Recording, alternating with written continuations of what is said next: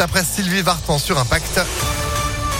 La météo, c'est toujours l'été. Et puis l'info, voici Florian Lafont, bonjour. Bonjour à tous. Un homme poignardé devant un collège à Marseille alors qu'il venait récupérer ses enfants hier après-midi. Ce père de famille a reçu plusieurs coups de couteau, notamment à la gorge.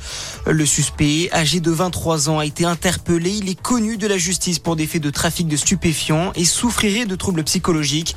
La piste terroriste a été définitivement écartée. 20 femmes, dont 18 à visage découvert, ont pour la première fois témoigné contre Patrick Poivre d'Arvor.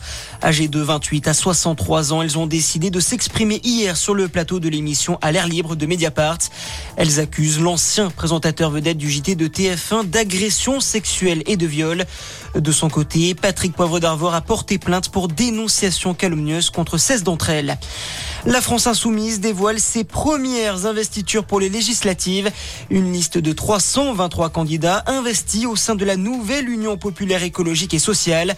À noter que le nom de Jean-Luc Mélenchon n'a pas été annoncé dans les Bouches du Rhône. Plus que quelques heures avant le début du bac, les épreuves de spécialité débutent aujourd'hui pour plus de 500 000 élèves de terminale.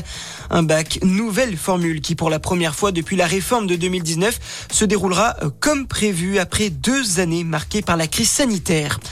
Les États-Unis pessimistes sur les intentions de Vladimir Poutine. Selon le renseignement américain, le président russe ne souhaiterait pas arrêter son occupation au Donbass en Ukraine, mais prévoit plutôt une extension du conflit jusqu'en Moldavie.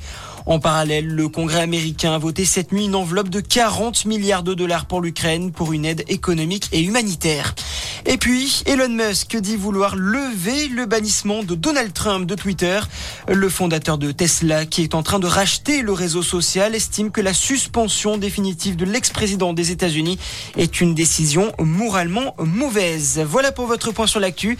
Très bonne matinée à tous. À notre écoute. Eh ben, merci beaucoup. Retour de l'info, ce sera à 6h30 sur Impact FM. En attendant 6h02.